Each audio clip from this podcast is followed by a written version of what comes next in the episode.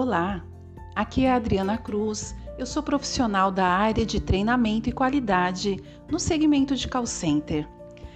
E hoje, falando a respeito dos desafios para gerar uma boa experiência ao cliente, eu, como sendo da área de treinamento, eu venho falar sobre a importância da capacitação das pessoas que vão realizar essa atividade.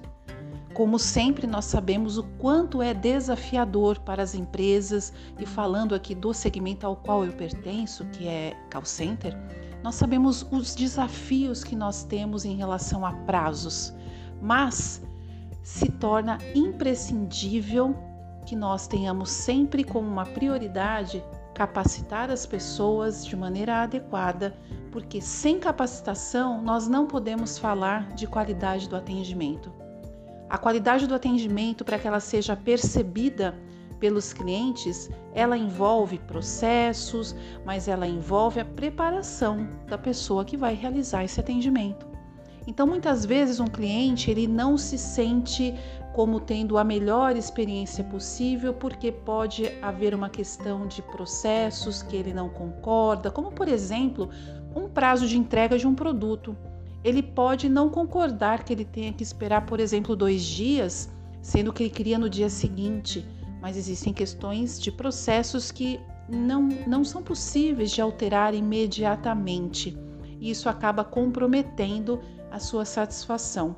No entanto, do que depende do atendimento humano nós precisamos proporcionar a melhor capacitação para que essas pessoas possam levar aos nossos clientes a melhor experiência, o melhor tratamento, a melhor condução de tudo ali que é informado, do que é apresentado.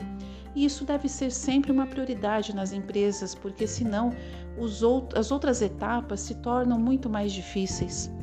Muitas vezes um cliente entra em contato com uma central de atendimento e ele pode até não ter a, a melhor resposta do que ele queria para aquela situação. Não porque a pessoa não informou corretamente, mas porque ele tinha uma expectativa realmente diferente. Mas, apesar disso, ele pode sair satisfeito com a forma pela qual ele foi tratado, por sentir que aquela pessoa sabia o que estava falando e aí entra a questão da capacitação aliada com uma boa contratação também, claro.